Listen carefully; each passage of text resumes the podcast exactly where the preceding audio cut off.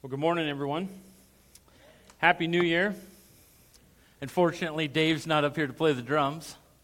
He give me the old. I've been waiting on that for a while. Uh, you never quite know when that's going to happen. So you have to keep coming back every week to see is this the week that uh, Dave's going to get uh, pop up ching, his new one liner. Um, hey, I'm anticipating great things for 2021, and I have a variety of reasons why. First and foremost on the list is how much better can a new year be when it starts on the weekend? When it starts on a Friday, right? Think about it. Really think about it. It's like you're starting a whole new year, but you get the whole weekend off. Everybody, hands up. You like that idea? Should we just start every new year on a Friday? I think it'll work. Uh, another thing is, is a little bit of a shout out to, to uh, people who made New Year's resolutions. Anybody make like a New Year's resolution? No, everybody. Nobody likes, in church, nobody likes that question. But a shout out to all the people on Thursday that made a New Year's resolution but decided, ah, let's wait till Monday. Ah, just wait till Monday. Right? So we're glad that you're here. Uh, we're glad that we're here to, to uh, worship together. We're glad that we're here to sing together. Uh, glad that we're here to, uh, in the Lord, uh, come together to encourage one another. I see that happening. It's really, it's really a great thing. Like the fact that we have to almost kind of interrupt all the interaction that's going on before church. Uh, because you guys are ministering to one another, encouraging one another, talking with one another, getting caught up. Uh, we see people praying with one another. You see the same thing after the service, which is awesome. But the, just it's a simple fact that, it, that that, uh, uh, that you guys are doing that, all of those one another's, um, really is an awesome thing. And it's really kind of where we're going to end up in the sermon today, talking about a, uh, a real um, complex, maybe a uh, controversial is a better way to put it. Um, but uh, sometimes it's easier to understand a passage that you're going through when we actually go to the end and see where the author's going, see where the Holy Spirit took Peter, that way we can kind of go backwards then and fill in the blanks. I'll give you just a, a quick sentence. Peter says this He says, Finally, all of you be of one mind, having compassion for one another. Love as brothers, be tenderhearted and courteous. That's really what I see going on before and after church, different occasions, the different Christmas parties, the New Year's Eve gatherings. I see that type of activity, which is really awesome. And uh, as we dive into this third chapter of First Peter, um, I want to remind us of this: is that uh, um, there's a lot of different takes on what the Bible says, and uh, there's a lot of ways that this plays out in our lives. And I encourage all of us to just simply make sure that we dive into the Bible and see what the Bible says. And I'll maybe share this story a little bit later on, but that very encouragement happened this last week in this church with a lady that was looking for direction, was wondering, like, God, what are you doing in my life? And why do my desires and what's going on? And it's a very complex situation, but the reality is, is that she just took the challenge to go home and to dive into the Bible, see what the Bible has to say for itself, and that leaves left her, and it really leaves all of us at a decision point. Will I accept this as the inerrant, infallible Word of God or not? And then am I going to follow that? And, and, and a lot of this really just boils down that simply although sometimes the walkout can be complex, I think that we have the, the encouragement of the Lord and the leading of the Holy Spirit to do exactly what the Lord and the Word of God says. And so I just wanted to start off today in that way. I want to start out also with the fact that, uh, because this is a subject particularly that can be really um, real stoic, real harsh. It can come across that way super serious and heavy, and it can come across that way. And, there, and we should take the Word of God serious. Don't hear the wrong thing. But I want to make it a little bit lighthearted because we have had so much fun in our home with these verses. And my wife's over here giggling because she knows exactly where it's going to go. We're working on a few things in the Hopkins home. Not just her, me too.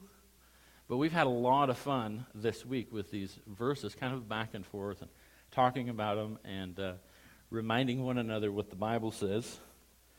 And uh, so we'll kind of get into that a little bit too. Maybe we should pray first before we get going. Father, we thank you for today, and of course, we thank you for your word. That your word, Father, would, uh, would lead us uh, through your Holy Spirit. We'd be led to be closer to like you and closer uh, like Jesus in our words, in our actions, in our understanding, uh, that we would reflect your goodness and your glory, Lord. So we thank you for today. Thank you for this time in Jesus' name. Amen. Amen. Well, I'll jump right on the back of the bull and say that submission to authority is definitely a hot button topic in our culture. Uh, it really stirs up. If you want something that, to poke the bear, something to stir the hornet's nest, when you say in church, and I know your minds are racing at this point, everybody's got a little different point of view, maybe, a different view, different experience. It is important as I get going, it is important that we uh, learn from what the Word of God says. Uh, and that then our experiences are folded into that rather than controlling what the Word of God says. You guys get what I'm saying? In other words, if our experiences in life dictate how we understand the Bible, we're kind of getting it backwards. That's not living by faith, that's living by sight. And so our experiences have to ride behind the truth that we find in the Word of God. But this is definitely a hot button topic in our culture for sure. It's a minefield various ideas, actions, reactions, and beliefs.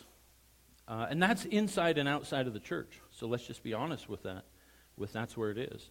Um, the uh, it's it's getting harder and harder in our culture, I think, to distinguish maybe for a somebody who's not a Christian, somebody that's not a churchgoer or Christ follower in any way, really to distinguish. Uh, those that are in and outside of the church. And that's not on them, that's on us. I think that our following the Word of God should, there should be a marked difference between those that are in the church. There should be a difference between me and those that are not believers. There should be a difference between you and those that are not Christ followers. So that might be on us. That might be a little challenging. Uh, but many people have failed to understand what the Bible really teaches on this issue of submission. And there's three kind of basic, I, I kind of boiled history down to the three basic categories when it comes to patriarchal authority uh, throughout history. And these are just general terms. You can get more specific. You can have different times in history that are different. But really, there's kind of three. And I think the third one is the one that God's calling us to shoot at. Uh, if you see them up here, there's abuse those that treat people uh, horribly, those that pe- uh, treat people in their care as property. That's one type of authority structure, I suppose you might say. Uh, we see a lot of that throughout, uh, you know, more throughout history, in a sense that um, we see that in the, in the Word of God, even. We see that in, in the things that are written both in the Old Testament and the New Testament, that they're just really harsh because they just are, they, they just take that right or they take, take it by force. Um, it becomes culturally normal, I suppose you might say. Uh, definitely a mistreatment of God's people and, and of people that God created. There's the second category is the absent, the absent authority, those who seek to erase or modify all created authority distinctions and roles that's really where we are in today's society, more so than the first. I would suppose you would take the first as those that today are, are uh, propagating, um, you know, uh, slavery, human trafficking, uh, abuse. Especially, you see this in parts of the world where, where women are still treated and kids are still treated as slaves, still treated as property. There's no rights. Um, but this second one is perhaps maybe in the quote unquote enlightened era. I don't think that there's anything enlightening about it, but those who seek to erase or modify all created authority distinctions and roles, we'll get into that. Third category is really, I think, the sweet spot, and that's authentic authority and those who understand and operate under biblical authority despite cultural pressures, teachings, or norms. It's important to understand that. That our goal here is to lead and teach in that third category. Uh, that would be, we would be a church full of men and women and children that reflect Jesus' work of redemption in how we handle and respond to biblical authority. That's a big statement. That's a statement a lot of churches just do not want to touch with a 10 foot pole because they're scared to death that next week the chairs will be empty and the coffers will be dry. But the reality is, is that's where the church is called to be biblically. That we would be a church full of men, women, and children that reflect Jesus' work of redemption, Christ's work on the cross, redeeming us out of the slave market, out of the, the market of our own sin and suffering, and that we would handle then and reflect his goodness in handling and respond appropriately to biblical authority. With all that in mind, uh, let's dive into our text for today. I'll set it up this way. Um, this idea of submission to authority is not new in Peter's writing. In fact, prior to our little holiday break in 1 Peter, we looked at a few different areas in chapter 2 where Peter is talking about being submissive, all of us being submissive in the areas of government, in the areas of employment, um, that we're to be submissive in, in that sense. Now, I also made a statement that I think is critical that we understand, and that is, is in the Word of God, when God talks about submission in human interaction terms, so person to person, that is, uh, he never speaks in, in absolute terms because absolute terms would lower God's authority in our lives below people. That's unbiblical. So God always reserves the right, He always reserves that right that His authority is over everything.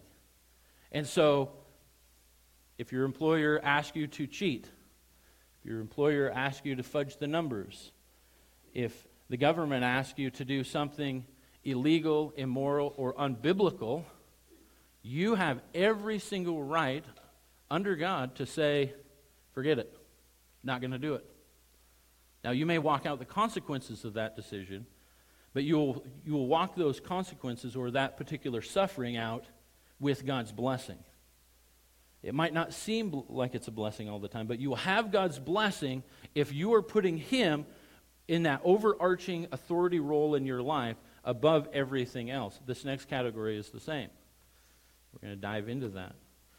But Peter ends chapter 2 by reminding us that Jesus is the ultimate example of submission to authority, that he committed himself to the Father who judges righteously, that he selflessly and sacrificially gave himself for our redemption, that he bore our sins so that we could live in the same righteousness that he has,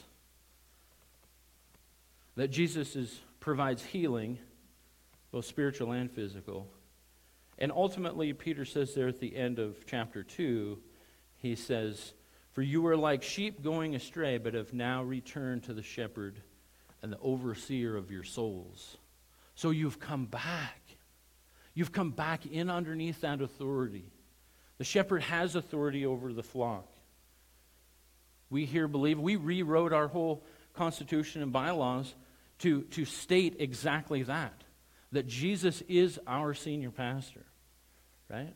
And so the same thing applies in a personal sense. I believe the same thing applies in marriages and families and so on and so forth up the chain. That Jesus then is that, that overseer, that shepherd, and has the authority to take the sheep where he wants the sheep to go. And so that's kind of the picture that Peter leaves us at the end of chapter 2. Now Peter changes topics he changes paradigms, but he stays within the topic, I suppose, of authority and submission, and that's home and the marriage. So if you're with me, or if you're looking up on the screen, let's jump into 1 Peter 3 and read a few verses. Wives, likewise, be submissive to your own husbands, that even if do, some do not obey the word, they, without a word, may be won by the conduct of their wives, when they observe your chaste conduct, accompanied by fear. Ladies, Peter starts out writing to you. Men, don't fall asleep because your time's coming in verse 7. So don't uh, fall off the, the, the, the chair just yet. He has plenty to say about guys, and he shoehorns a lot into one verse. But, ladies, he starts with you. He starts out by saying, likewise, another connecting the same thoughts that ties back to what we are just talking about in chapter 2. And Peter's saying, just like your interaction with the government or the interaction with your employer, wives are to submit to their own husband. In my Bible, I have the word own husband underlined. It'd be good for you to do that. Ladies, you're not called to, to have a one on one submissive spot, if you will, uh, to every guy in the church. You're responsible to your guy. You're responsible to your guy. So you're responsible to your husband. Submit to your own husband. Paul instructs Christians in the same manner. If you put a pin here in first uh, in 1 Peter 3 and look at Ephesians chapter 5, Paul says the exact same thing. He says, Wives, submit to your own husbands as to the Lord. For the husband is the head of the wife, as Christ is the head of the church. He is the Savior of the body. Therefore, just as Christ is subject, as the church is subject to Christ, so let the wives be to their own husbands in everything. The first point for today is that God has created a pattern of authority in the family that reflects his leadership in the church. That's the pattern for our, for, uh, for our family and for our families. That's the pattern for you and your family. It should be the pattern for you and your families. That as Jesus is the head of the church, as he leads the church, fellas, we're to lead our families. It's, it's not really debatable if we just read the text for what it says.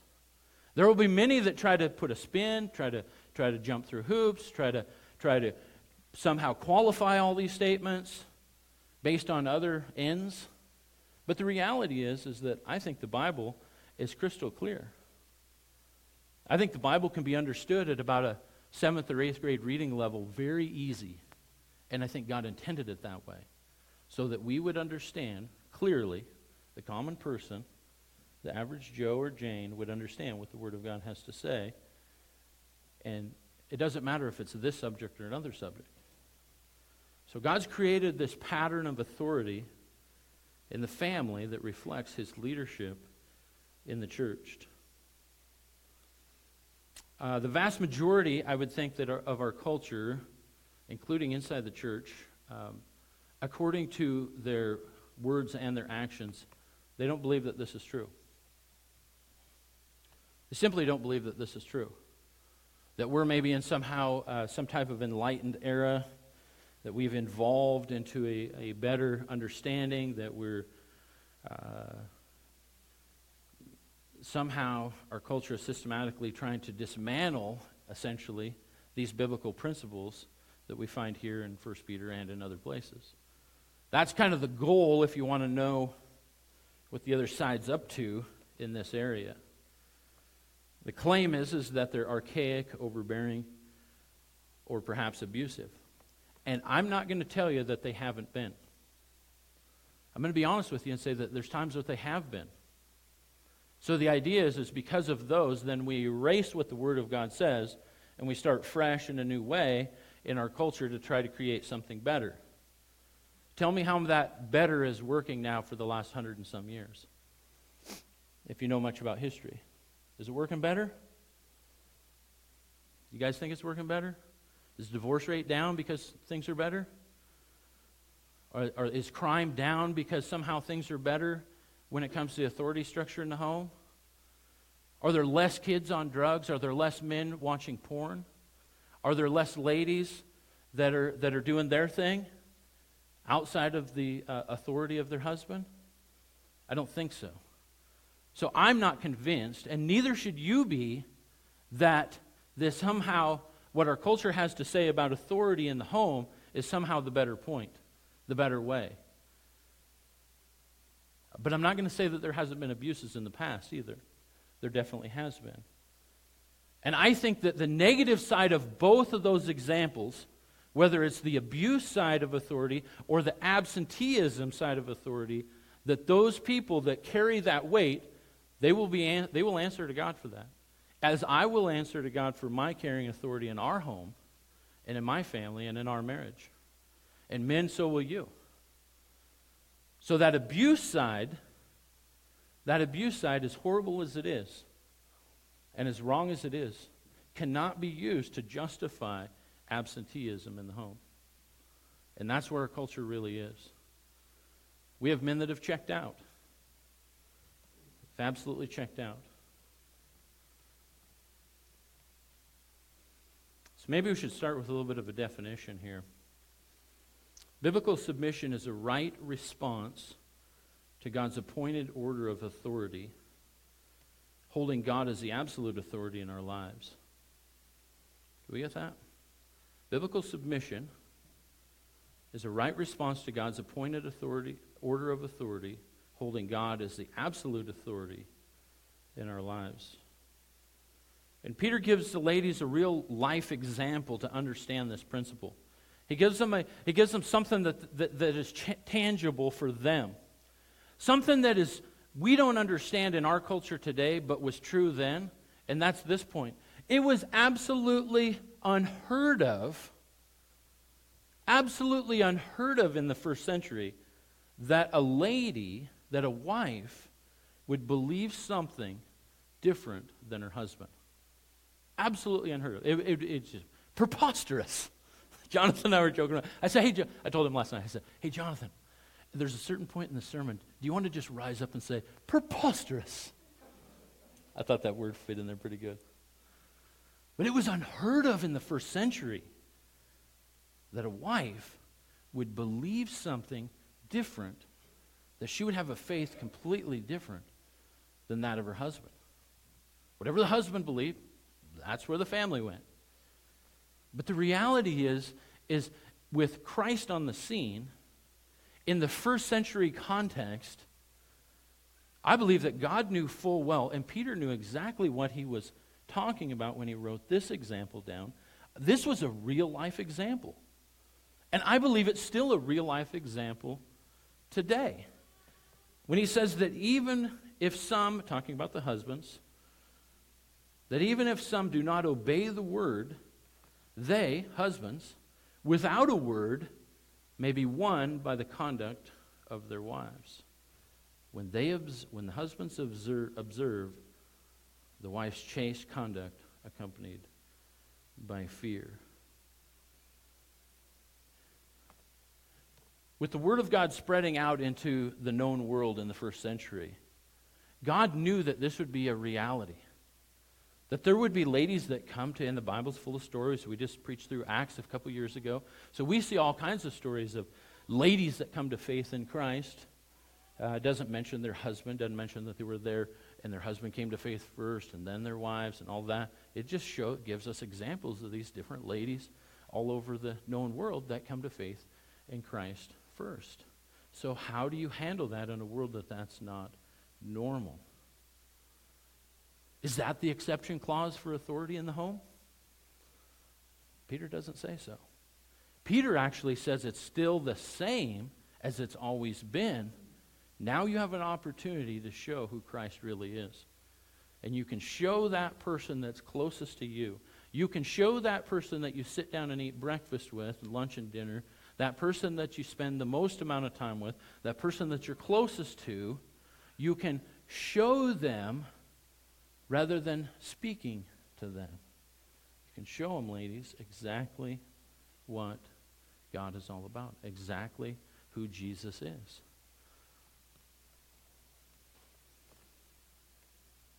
I've seen this example played out a variety of different times. I've seen this example play out even in my own life under the authority of my dad, who at the time was not a Christ follower, was not a Christian. But there was a time as, as just, just before, you guys have heard my testimony in the truck wreck that I was in in 1990. Well, a little backstory to all of that is I was kind of in and out of this dating relationship for quite a few years with a gal that my dad didn't really, uh, he didn't talk to me about it, maybe like he could have, but I definitely knew where, what he believed. I definitely knew that I did not have his approval. And I knew that I was outside of that umbrella of authority, yet in my sinful life, in my, in my quest to, to do my own thing, I, I just kept going. But I knew I didn't have his approval. And there was that point in time where that all came front and center in my life, where I come right up to the stage of that situation and said, I had to make a choice. Am I going to come under authority? Am I going to submit to the authority in my life and allow God to use Him to guide me, like He is in all these other areas? I was just holding on real tight to that one thing.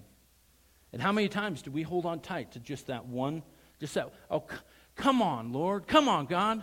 I just need just this one thing. And I had to loosen the grip.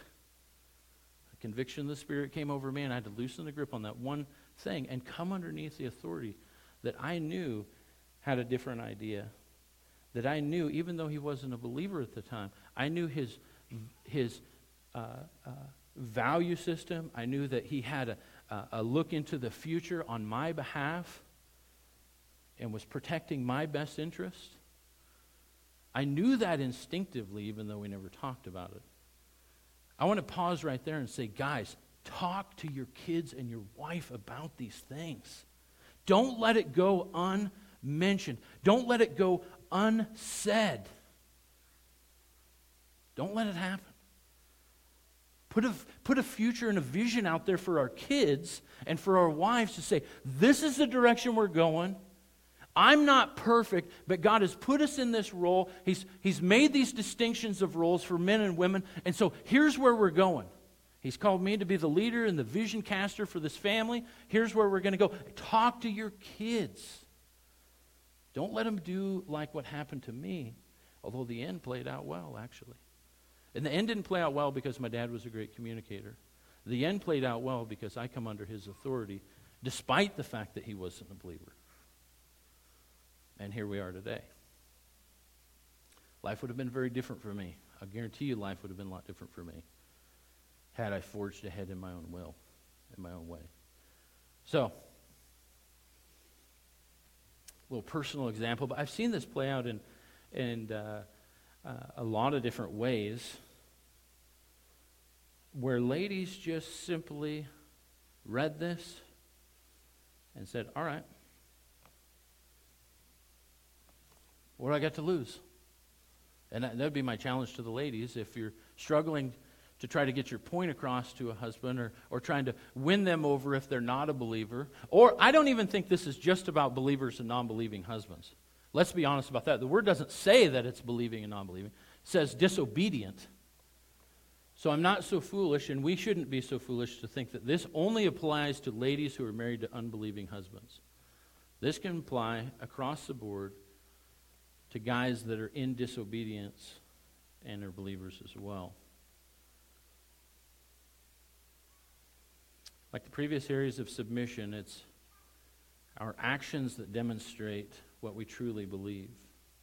And Peter says that even a disobedient husband can be won over by the actions of a wife.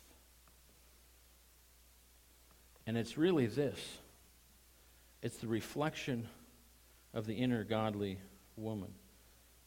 Peter says in verse 3 Do not let your adornment be merely outward, arranging the hair, wearing gold, putting on fine apparel.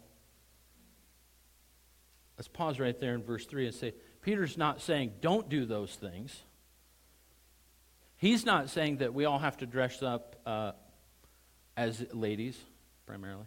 Although guys might dig this idea. So let's just see if there's a chuckle or not.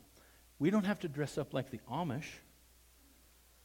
Although the guys think, I don't know, straw hat, it's not a bad idea in the hot summer day, right? He's not saying that. He's not saying don't wear jewelry or don't wear nice clothes or don't dress up in a nice way. He's saying Do not let it be merely outward. Verse 4 says, Rather, let it be the hidden person of the heart with the incorruptible beauty of a gentle and quiet spirit, which is this. And this is one of the key phrases through all of 1 Peter. Peter's mentioned it at a variety of different times in a variety of different ways about a variety of different people, including Jesus himself. Peter says, which is very precious in the sight of God. So, lady, what's pre- you guys get this great compliment that your inner beauty, your inner person, as you strive to follow Christ, as you are under the leadership of your husband, that inner beauty, that hidden person of the heart, that is precious in God's sight. He puts a high, high, high value on who you are as a woman of God. A high value that cannot be underscored enough. See, the critics that take these verses and take them out of context, I was reading a, uh, there was a post that really fried me on. I deleted the person on Facebook, if you can imagine that. Because they're, they come off with this, they, they reposted this liberal statement about how the church has to oppress women, oppress women to, to keep the, uh, you know, to keep things, to keep women under their thumb. So they got to keep, you know, the thousands and thousands of, of uh, sermons that are preached every day about women in, in submission to authority. And so their view is, is that this is, this is the cultural view. If you want to know what a cultural view is, a cultural says is the church is oppressing women. Couldn't be anything further from the truth when God says that your inner person is precious in his sight. And if it's precious in God's sight, men, it should be precious in our eyes as well. That it's who a lady really is on the inside. Because guess what? For all of us, guys and gals the same, all alike, it all changes. Right? It all changes. Ladies, you know that that's true. The older that you get, guys, we know that that's true. Right? The older that we get. And as a society, we're spending billions of dollars a year to try to stop the aging process with a 0% success rate. 0%. But what doesn't age, what doesn't age, Dennis and I were talking about this other, what doesn't age is the Holy Spirit in us. And that Holy Spirit in us, linked in with that hidden person of the heart for the ladies, God's word says that is precious. God says that's precious in his sight. They don't talk about that part in their mantra of tearing down the church, in their mantra of feminism in our culture. They don't want to talk about that part.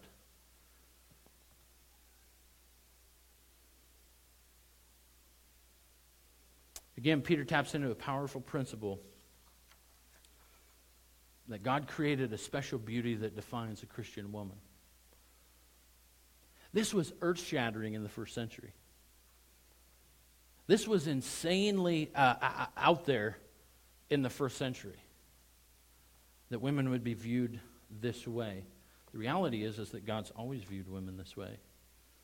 That's the inner beauty, that incorruptible and eternal inner beauty. It's the gentle and quiet spirit.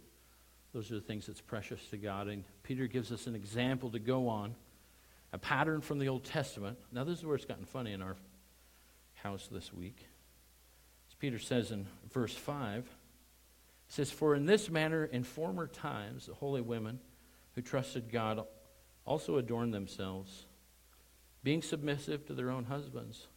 As Sarah obeyed Abraham, calling him Lord, whose daughters you are if you do good and are not afraid with any terror. I've tried all week. You guys, guys know where I'm going with this. I've tried all week. I've dropped, dropped settle hints. I've dropped straightforward hints on this idea of Sarah calling Abraham Lord. I can't get any traction. And it's at that point that Tammy says, Hey, dude, read verse 7. Just read verse 7. We've had a lot of fun. And I think, I think that this, this topic, it, it, it should not be so sober. It should, it should not be so, it, it's serious because it's what God says. But we can have a little fun with it and still t- stay in the context of what the Bible has to say. Right? Now, a word for the guys. Now, a word for the guys. Husbands, likewise, so tying everything together, dwell with them in an understanding. Dwell with them with understanding, giving honor to the wife as to the weaker vessel, and being heirs together of the grace of life, that your prayers may not be hindered. God created men to lead the home as he leads us. Very clear from the text. Paul says the same thing in Ephesians in various places. That is, Jesus leads us, we lead the home. We lead the marriage. We lead the family. We don't take a break. We don't, and this is what's really going on in our culture in these days, and this is kind of both parents, really. Uh, we have a tendency in our culture, men and women, that when our kids hit about the junior high age, we hold our breath until they get a diploma. Am I wrong? I'm not wrong about that. Our culture just says, we just take a big old gulp of air and then we go under the water for five years, six years. That's where our culture really is. Just hoping that they make it. Just hoping that they get through. Just hoping that the cops don't show up. Just hoping that they come home at night. Right? Just hoping that they're not watching this or they're not doing that or they're not with this person or not with that person. That they're not hanging with this crowd and not hanging with that crowd. And our culture just holds their breath rather than having an impact. Uh, we chose a different route. We didn't hold our breath. We got in the middle of their stuff. We had highs and lows. But we've come out the other side, I believe, and I'm not bragging about this, I believe there's, there's some blessing in, in, in operating the family that way. And guys, it starts with us, and it starts with this word right here understanding. It starts with us understanding our wives, understanding our kids, knowing who our wives are, knowing their strengths and weaknesses, knowing their tendencies, knowing their patterns of life, knowing their look. You guys know what I'm talking about. The look. You guys get the look? Oh, I get the look, and that's when the old remember Sarah and Abraham and the Lord thing comes out. I get the look. Knowing what their fears are, knowing what drives them, knowing what their spiritual gifts are, knowing what their strengths and weaknesses and tendencies are.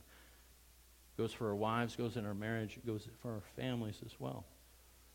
Man, we are called, Peter's calling us out right here to be students, to be lifelong students of those who we spend the most amount of time with, those that God's coupled us together with.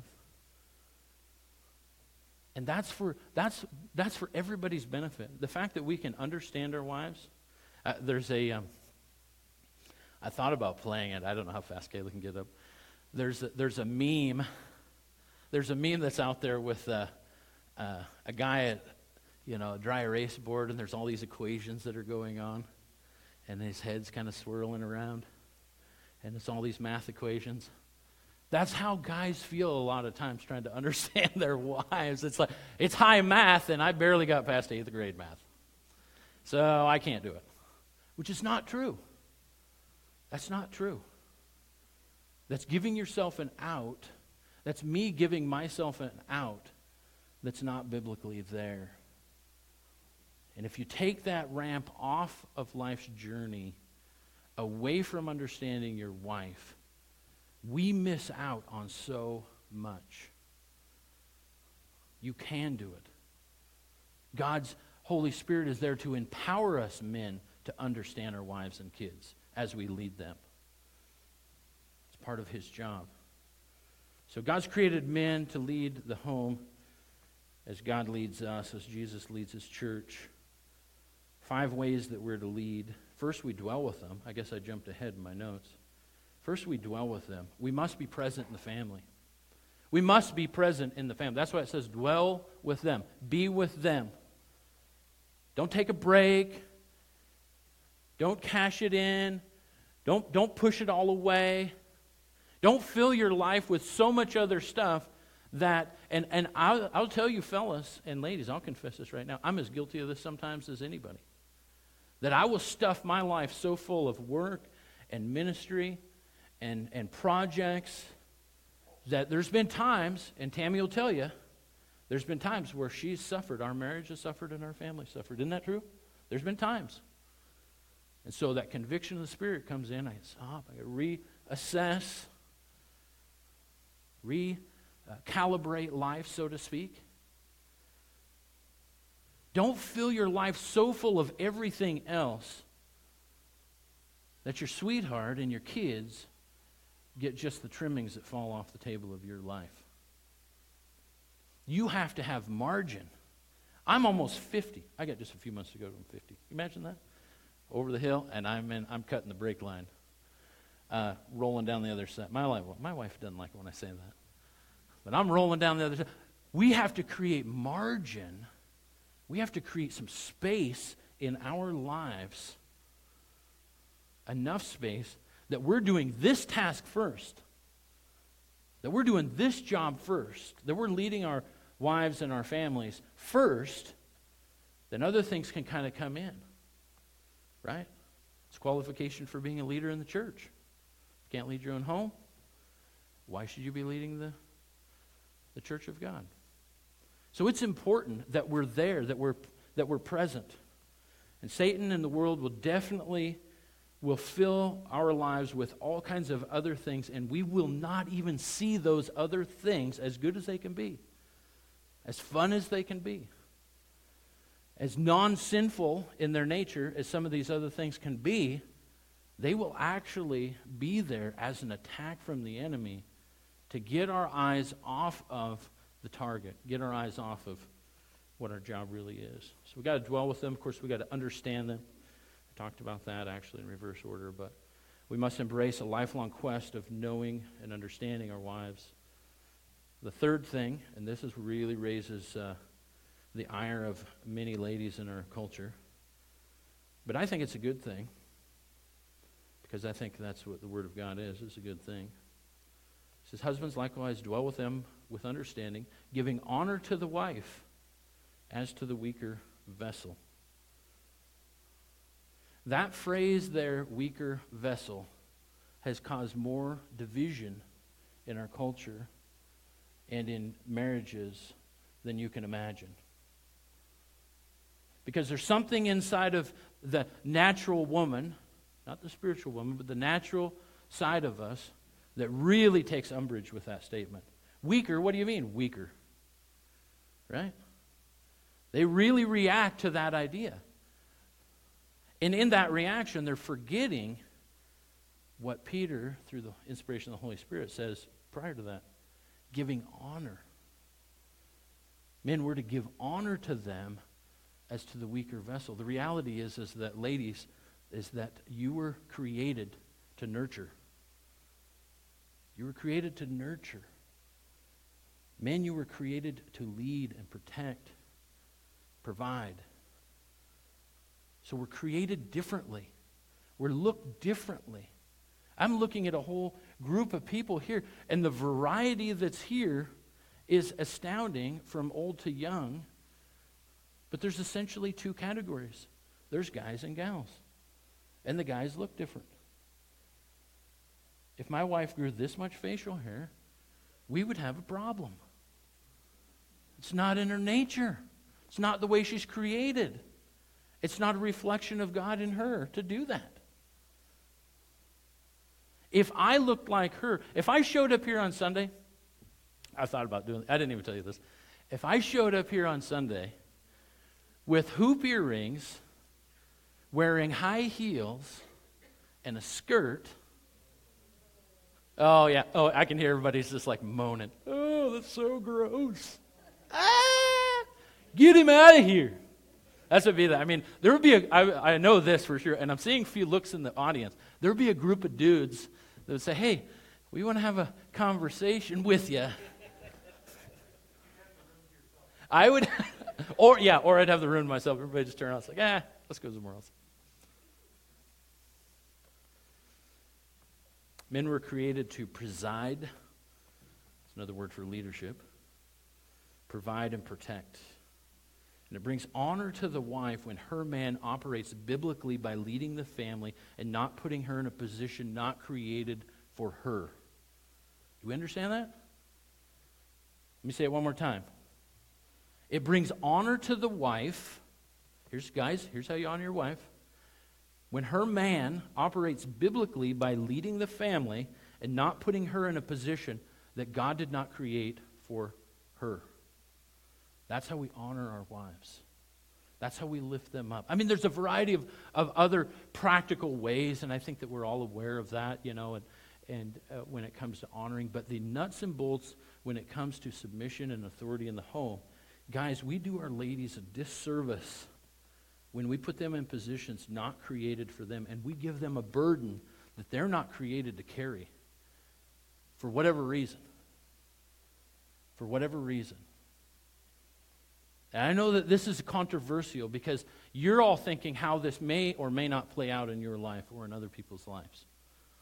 And I know it's controversial because in a room this size, undoubtedly, we have a wide variety of ladies that do other things, uh, you know, that are either not, they're, you guys have careers, you guys have, uh, you work outside the home, you do other things. And I think that in that regard, there are times definitely. Uh, I'm not saying that that's not okay. I'll just say that. I think that men, you need to be led by the Lord. Men and women need to be led by the Lord. Is, th- is this, God, what do you have for us? This is what I'm getting at. What do you have for us? But I will say this guys, if we are being lazy, if we are being lazy in areas of leadership that puts our wives in a situation where they have to carry more freight than they're created to, something's going to fall apart. So we have to kind of check our uh, lazy meter, so to speak, and see where it's at. We need to be led by the Lord to do that. A friend of mine just recently um, quit his job. Don't think that's a bad thing. That's actually a good thing. He was working out of the area. He was working up in Alaska, and uh, I know there's some that work these you know crazy on and off shifts, and and whatnot. But uh, when this whole pandemic thing started up, their company switched to instead of two weeks on, two weeks off, which is what he was working, they went to six weeks on, two weeks off. First two weeks of that shift on, he was stuck in a hotel in Juneau, quarantining, going crazy because he does not like to sit still. And uh, his last shift this last fall, the day before he was supposed to go home, uh, of course, they're testing, they're doing all these testing and everything. Well, this buddy of mine, he got, uh, he popped a positive on the COVID test. So now he sits out in the brush after being gone for a month and a half. And this place is remote. You want to talk about remote? This is a two hour boat ride outside of Juneau. So it's really remote. Gold mine up there. Anyway, he had to sit there another 10, 12 days until he tested negative. And he made a switch in career, not because what was best for their finances, not because of uh, he had a beef with the company he was working for. He enjoyed working for them, actually. He really enjoyed the work. He's a mechanic. He made a switch to lead his family in a fresh and a new way. There's no way that he could continue to be gone six, or in this case, eight weeks. He's got three small kids. They need mom and dad. They're active, active in the church, active in uh, the community. They need dad at home. So he made a decision to be present. He made a decision to lead. He made a decision to, or not, I shouldn't say he, I mean, they made the decision together, but it was his leading saying, hey, we need to step out in faith. These were his words, not mine. He says, it came down to this. We knew what God was calling us to do. It was a matter of whether I was going to step out in faith or not.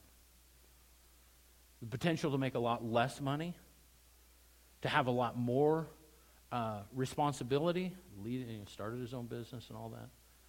But that was his call. That was his. This is an example I'm just bringing up in the fact that that he's honoring his wife. He's honoring his wife by leading them well, by taking all these things into account, not putting her in a position that was not created for her. I think I've beat that to death. I think you guys get what I'm talking about. The fourth thing is, is that the, Peter says this, and being heirs together of the grace of life. That is perhaps the greatest statement on this subject, in my opinion. And I'm going to tell you why. Peter is saying this. He says that before God, men and women, we have equal value. We're heirs together, side by side, stand side by side before the Lord, and, and, and, and it's equal. The ground is level. Heirs together. By the way, the feminist movement, they don't want to talk about that idea either. They don't want to quote that part of the verse. They just want to stick to the, the front end. What Peter's saying here is outstanding. It says we're heirs together. In other words, men, women, children, kids, high schoolers, your value before God is equal. And then there's different roles and responsibilities.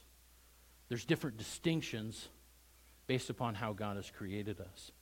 But the value is equal. And where so many have got it so wrong for so long is we attach value to responsibility. We take, we take somebody that's in, that, in a place of leadership. Let's just pick on Uncle Don for a bit. He's only going to be in office for a little while longer, maybe, maybe longer. We put so much value on the presidency as a society that everything that goes wrong in this country is his fault, and anything that goes right, as long as you voted for him, is his victories. We put tons and tons of value on that position. And then everybody else is down here. That's not biblically correct when it comes to the home. We're on equal footing before Christ with different roles and responsibilities. And there's been lots of movement in our culture to erase that because they have a tendency to say, well, if you have this responsibility, then you're either worth more or you're worth less. That's not biblical. So we erase the, where our push currently, really, actually, I've been reading up on this a little bit. Uh, it's actually started in the mid 1800s. But the push really is to erase the distinctions between men and women. We see it play out currently in a lot of the laws that have just passed and what's socially acceptable in our country. We, they, there's a push that they want no distinction. So we just all look like, you know, pre programmed robots, I guess. So much for individual liberty, so much for created order. We cannot attach value to that responsibility in that way. That somehow, guys, that because you're called to lead, you have more value. Or on the other side of the scale, ladies, because you're called to follow, you're worth less. Not biblically accurate. We cannot, we cannot get this wrong. We cannot get it wrong.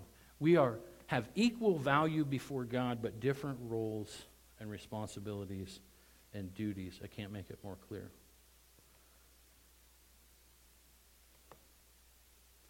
The blessing, the blessing that comes with this for the guy is unhindered prayers. If we wonder why our prayers hit, bounce off the ceiling sometimes, guys, uh, check the status of your marriage. Okay? Peter says, so that your prayers are not hindered. So we can have, we can be in a sweet spot of unhindered prayers. I mean, and guys, we really know it intuitively. If our marriage is like not in a good spot, there's times where I'm like, I can't even pray about this. Why, why should I even pray about it if I can't even be in the right relationship with my wife? So we can have that sweet spot, or we can be outside of God's will. We can be, you know, not understanding our wives, not being with them. We cannot honor them. We cannot see that we're heirs together, and then that puts us outside, you know, of a sweet spot of prayer. Or the, the reverse is true as well. The reverse is true as well. So if we wonder why our prayers are feeling hindered, we feel like God has his ears closed to the things that are on your heart, uh, check your heart, check your marriage, make sure that you're doing your part. Make sure that your spouse is doing her part or his part in a way that brings the two of you together. And guess what? The heavens open up. It's crazy when prayers start to get answered. We should be keeping a log of these types of things, right? I guarantee you there would be a, a, a parallel pattern of our prayer life and our marriage life will be on a parallel track. Biblically authentic leadership is one that reflects God's goodness of redemption for men and for women as they're being restored, as I mentioned earlier. And we're being restored for His created purposes. Peter concludes this section. Peter concludes this section with a few keys to a functioning Christian home in the context of community. And I'm closing up. If somebody wants to go down and get um, the kids for communion, now would probably be a good time. Peter says this He says, Finally, all of you, be of one mind. Imagine what your marriage would be like if you were of one mind, right? If you're of one mind on a, on a 80% of the time, your marriage would probably be a lot different, or 90, or uh, if you get to 100, you're doing something right, for sure. If it's under 50 and you're fighting more than you're getting along, uh, you're not of one mind, for sure. But Peter says, finally, all of you, so incorpor- incorporating the community into this, but definitely can it be applied to the marriage. Be of one mind, having compassion for one another. Love as brothers, be tenderhearted, be courteous, not returning evil for evil or reviling for reviling, but on the contrary, blessing, knowing that you are called to this that you may inherit a blessing. For he who would love life and see good days, let him refrain his tongue from evil, let his lips speak, uh, and his lips from speaking deceit. Let him turn away from evil and do good. Let him speak peace and pursue it.